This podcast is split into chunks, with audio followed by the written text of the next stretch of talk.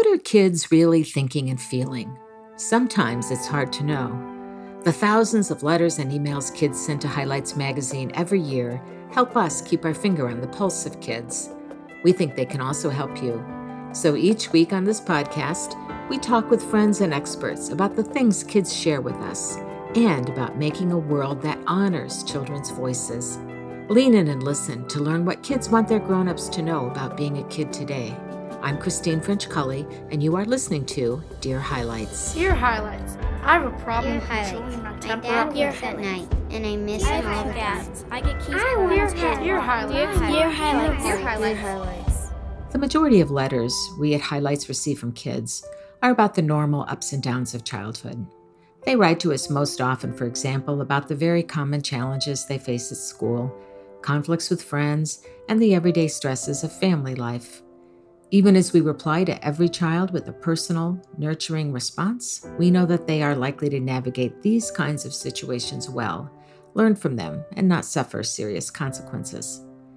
But sometimes, not often, but it happens, we hear from children who are in a serious predicament that affects their safety and well being now and in the future. These are the children who write to us about molestation. We usually like to set the table for our conversations on this podcast by reading kids' letters about the day's subject, but it would be insensitive and unnecessary to read actual letters we've received on this topic. We don't need to hear children's own words to understand how devastating these experiences are to them. Before we continue, I want to give you a heads up. This podcast is for adults. That's especially true of today's episode about child sexual abuse.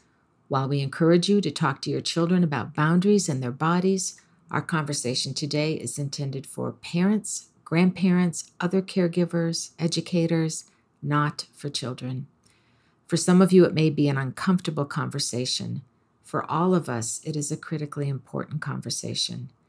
If you feel that listening to this episode will be a trigger for you or will otherwise be too difficult, know that you can also find print resources on this topic at rainn.org. That's RAINN, spelled R A I N N, rainn.org. My guest today is Jessica Leslie, Director for the National Sexual Assault Hotline, overseeing all the program's operations, including staffing of the online and telephone hotlines, the Hotline Volunteer Program, and the operations of 30 plus client hotlines. Jessica has focused her career on creating systems and structures to support victims of gender based violence and sexual abuse. Through her work with RAINN, the nation's largest anti sexual violence organization, and the hotline, Leslie and her staff provide a place for people to go when they need someone to talk to and provide them with the tools to help them take the next step toward healing. Oh, I wish with all my heart that a podcast episode on this topic wasn't necessary, but the mail we've seen from kids tells us that it is. Thank you, Jessica, for agreeing to join us and help us better understand this important issue. Let's start with this question How common is child sexual abuse? Yeah, se- sexual abuse amongst children is more common than people realize. And there are, you know, there are millions who um, are affected by by childhood sexual abuse. Um, part of the challenge is that sexual abuse for uh, minors and kids really goes largely unreported. We estimate about a third um, disclose the the violence they're experiencing, and so you know it's really important to to keep an eye out for for the signs of abuse and and um, you know where children may be vulnerable because it is so prevalent, and a lot of times it isn't until someone reaches adulthood where they're able to talk about the abuse that they, they experience as, as a child, and so it is a lot more common than we think. Is it on the rise or is it decreasing? You know, again, it's it's hard to tell because it is such an unreported, um, underreported crime, and um, but what we do know is that more and more folks are feeling like they can speak out about the violence that they've experienced. You know, we've seen, especially since the Me Too movement, that um, individuals who experienced um, either violent re- violence recently or violence as children are able to come out and, and feel comfortable speaking out about about the violence they experience. So definitely, you know, we're definitely hearing more about it and and folks are disclosing a lot more and you know, as much as we can to create a safe space. For instance, on the hotline, we have um, avenues for for individuals to reach out, whether um, children or or adults who may have experienced violence as children, to reach out to us and and talk through their their experiences. Well, I think many of our listeners will be surprised to hear um, some of those statistics. And even though it is extremely uncomfortable to talk about this, it's so important that we do. We still have work to do in this arena, most certainly. Most of us know that we should talk to our kids about boundaries around their bodies. But beyond that, grown-ups might be more unsure about what to say and not to say to kids. What do you advise? Yeah, absolutely. You know, it it is a difficult um, issue to to talk about. Um, I too am, a, am the mother of of three three little girls who, you know, it's it's something that we we have to raise as as parents, and um, the way that that um, has been most effective we've seen is to talk about um, different parts of of your body talking about you know their their own body that they're uh, modeling consent as well of letting them know that they have a choice in how and when they are touched whether it's on their shoulder or on the arm um, letting them know you know what areas are private and and what the names of those body parts are. So those are really helpful in in um, for kids to understand what those boundaries are what's appropriate what's not um, you know we when we talk to children about sexual abuse um, for those who have experienced it we don't use um, you know we used to use in the in the field um, bad and good touching. We don't use those terms anymore because mm. the sensation that kid, you know, anyone feels is can feel good even though it may be bad and that can be very confusing for kids. So what we've we've started to use is safe and unsafe. Um, touching and what is safe and what is unsafe. And so those are really important um, being aware of that terminology because good and bad is is uh, as adults is something that we often go to. So making sure that we're differentiating between good and bad and and looking at safe and unsafe. What is safe touching? What is unsafe touching?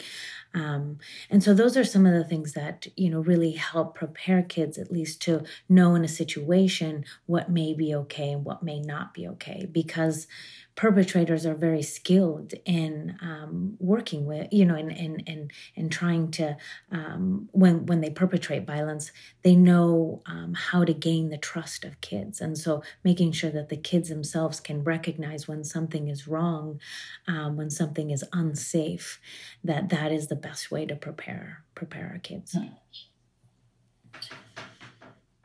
Thank you for um, telling us about the updated preferred language. I think the listeners who are grandparents will find that useful because we were all taught to use good touch, bad touch uh, when talking to kids about this. And yeah, that's an interesting point, an important point. Thank you. Uh, and then you also need to talk to kids about um, keeping secrets. Yes. Is that part of the conversation? Yeah, absolutely. Because um, that is that is a tactic that uh, perpetrators of um, child sexual abuse will use is keeping this secret. And you know talking to to kids about um, being able to share you know secrets don't have to be kept if they don't feel okay. And if someone is asking you to keep a secret then you know working and talking with your kids about why why you should or why you shouldn't keep that. Is it because it's going to um, help someone not get hurt or is it for other reasons? And if it's for reasons that are difficult to explain it may you know these are these are things that we probably want to talk about.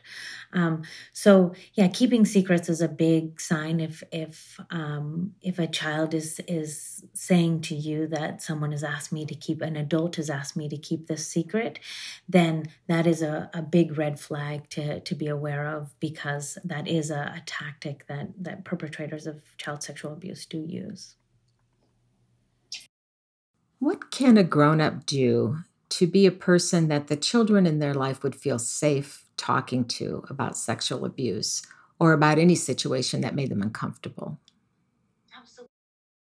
Um, a lot of times, you know, kids are are looking for someone they they can trust and who will listen to them. And so, you know, being someone who will just listen to them and won't um, judge or or um, you know get them in trouble. Kids are always worried about getting in trouble that they know that they can just come to you to talk about things and that they can express it in the way that they feel most comfortable is um, is really important. It's also really important to be patient because you know, anyone who's experienced any form of sexual abuse, it will take time for the information to fully come out if they feel like you're someone they can trust.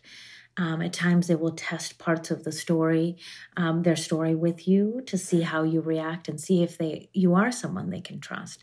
And so, really being patient and taking the time to listen. Um, I think modeling consent as well is really important. So, you know, a lot of times when we're saying goodbye to our kids when they go to school, it's, you know, asking them, hey, can I have a hug? Is that okay with you? Or would you prefer, you know, kiss on the cheek or a high five? Or are you just okay today just to give me a thumbs up and say, you know, have a good day? So, really modeling that with them and making sure that they're part of the process and they know that they have um, authority over what happens with their body and um, and that they can you can model that with them is really important. Thank you. So you've said that more kids than not won't tell an adult. What nonverbal signs can we look for in the kids in our lives? Uh, signs that might indicate that something's not right. Yeah that's a really great question you know, every kid is different, which is what makes um, just standard signs really difficult.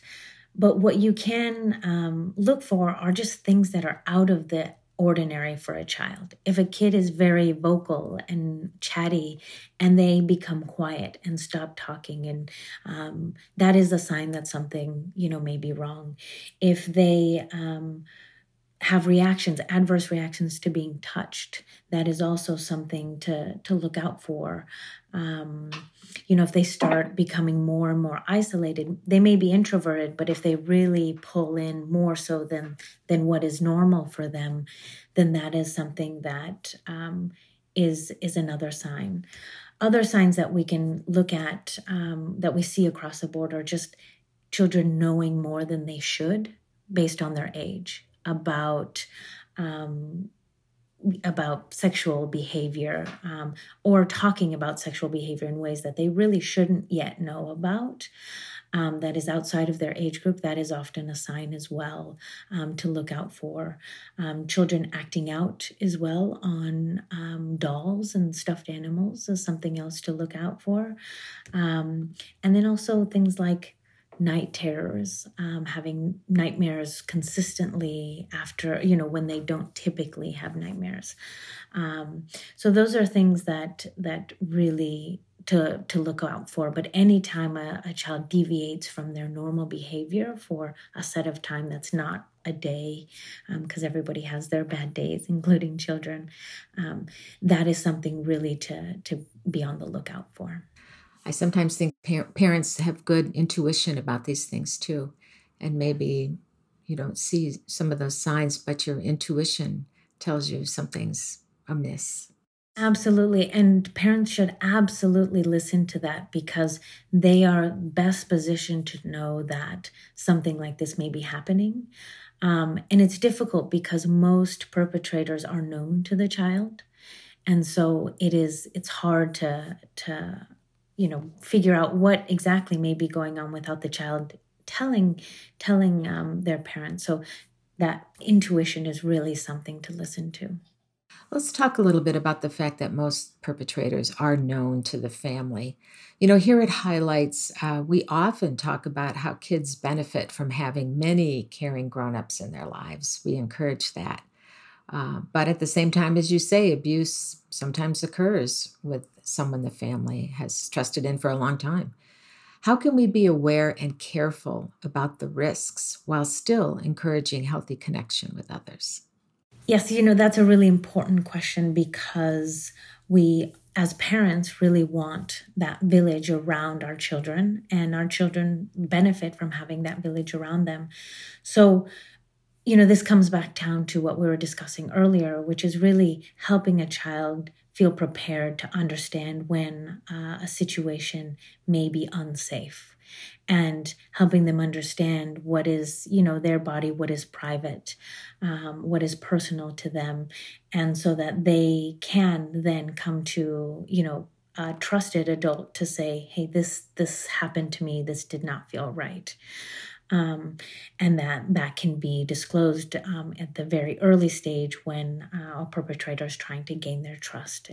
Um, so that um, that is definitely something to be on the lookout for um, you know and then just times where children really shouldn't be alone with certain adults you know something that just seems out of the norm is also things that to be on the lookout for but but equipping that child to to best be prepared um, on how to handle that situation is is one of the best ways we know how to address that. Yeah thank you. That's just a really tricky thing. It really is as lots of well meaning people are interested in having close relationships with your children. Uh, and we need that, but we do have to be aware, stay aware. Yes. So, what should we be asking our child's school, daycare, or camp uh, to make sure that these institutions are making and enforcing good policies that protect children from sexual violence?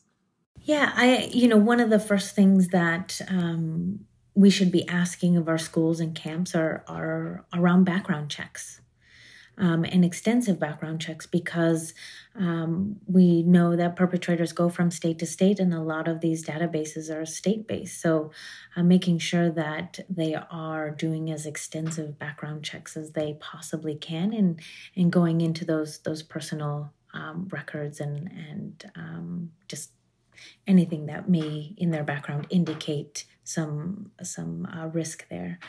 Um, making sure too that there are um, safeguards around how folks who are strangers or or non-parents or really even parents how how folks adults are entering into either a school campus or a campground and how they they are regulating that back and forth because those are areas that we do know perpetrators will go to to try to gain gain trust. Um, you know part of the challenges is that we we still need laws more laws on on how to regulate some of some of these things. And so just making sure that um, the schools are doing and and the camps are doing what they can to to make sure that where their kids are going you know that their kids can't leave very easily as well um, that those those places are secure um, and and uh, we can ensure that perpetrators are just you know even if they do get in because you never know who a perpetrator is um, that you know their their movements are being tracked and watched. Well, we've mostly been talking about how to prevent abuse, and certainly that's important, and that's often what parents want to talk about when we when this topic comes up. But for many kids, including the kids who've written to highlights about this topic, um, the abuse has already occurred. What can parents and other caring adults do to help these kids? Yeah, that's a great question.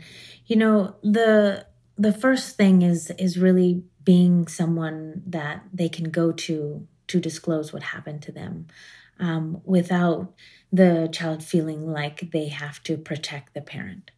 So, you know, a lot of times, you know, of course, it's very difficult to hear, um, but the first, um, the first reaction should really also not be around, well, why were you there? What were you doing? Because those lead to the child and really any any victim of, of sexual violence to feel like they may have played a part and may be to blame for what happened to them.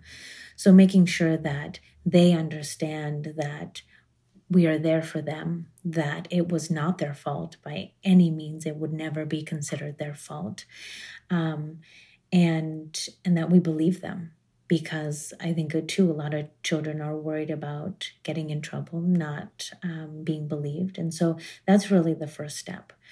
You know, from there, it really is about being patient and um, getting back to uh, building resilience um, for for those kids, and so establishing a good routine that they feel safe in, um, seeking out therapy if that uh, feels like the right next step, uh, making sure that um, you're engaging in activities that really calm their nervous system down, um, and and making sure that you know you're you're just really taking taking uh, cues from from from them as to what they feel comfortable moving into and what they don't um, and just being patient with them because it is it is a long process and we know that unresolved um, trauma in childhood has really long lasting effects throughout someone's life and so the earlier that we can address it and just be there for for that child in whatever um, pace that they're they're ready to take on that that that's really critical to recovery yeah, yeah. Um, parents will be a lifeline for those kids. And um, thank you for sharing some of the concrete things they can do to um, bring some joy back into the lives of their kids, more, some light. Yeah. Jess, at Highlights, we believe that children are the world's most important people. That's our core belief. To close, I'd like to ask you the same question we ask all our guests if we truly want to show up as a society that values children, what would we do differently to help protect them? And you may have addressed this a little bit in some of your other answers, but is there anything else that, you know, you think we should be doing as a society? Yeah, that's a wonderful question and I love that you asked that. Um, you know, again, uh, as a parent, kids are some of the most creative and thoughtful people that we have um, and and they they're not burdened by a lot of the things that we you know feel nervous about and and you know they they really see the world in a a very different light and i think that what we can do to to protect better protect them is is to help and, and continue to give them the tools to explore and and grow in ways that um, you know and, and foster their interests and in those ways because there yeah there there's so much and you know we get nervous and i know that in in the work that that i do the the nervousness around could this you know adult could they could they be at risk for sexual violence? You know that that really is something that i know i think about quite a bit. And so making sure that they have the tools to um, stand up for themselves and stand up for what they they believe to be true and what they believe to be right and what they believe to be safe is uh, is really important. So as much as we can empower them because um, you know, one thing we have seen over the course uh, since COVID is um, more um, minors coming to the hotline than ever before. And it's because they're so savvy in finding the tools that they need. And so I think helping to foster that will help um, them ensure that they get the protection that they deserve um, in any space, whether it's sexual violence or otherwise. Thank you. In case there's a listener today who needs to hear it, will you please give your hotline number here? Yes, absolutely. So we have both an online and a telephone hotline. And the online hotline, if you go to www.rainn.org, um, you will you will find the hotline as well as um, in Spanish, www.rainn.org backslash es.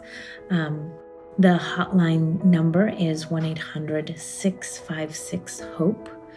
Um, and that will also give you the option to um, call in both English and Spanish. Thank you so much. We are honored to be able to elevate kids' voices and imagine a world where grown ups take seriously kids' concerns and act on them. Whether a child's concern is big or small, unique or universal, serious or sure to work itself out, it's real to the child and matters deeply.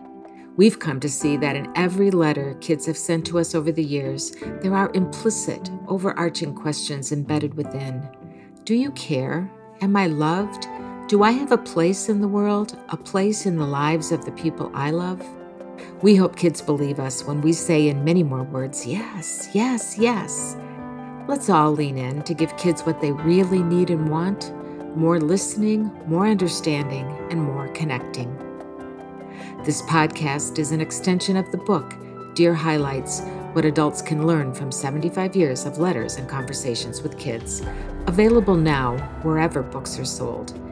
If you enjoy this podcast, don't forget to subscribe and please leave a review to help us reach more grown-ups who care about kids.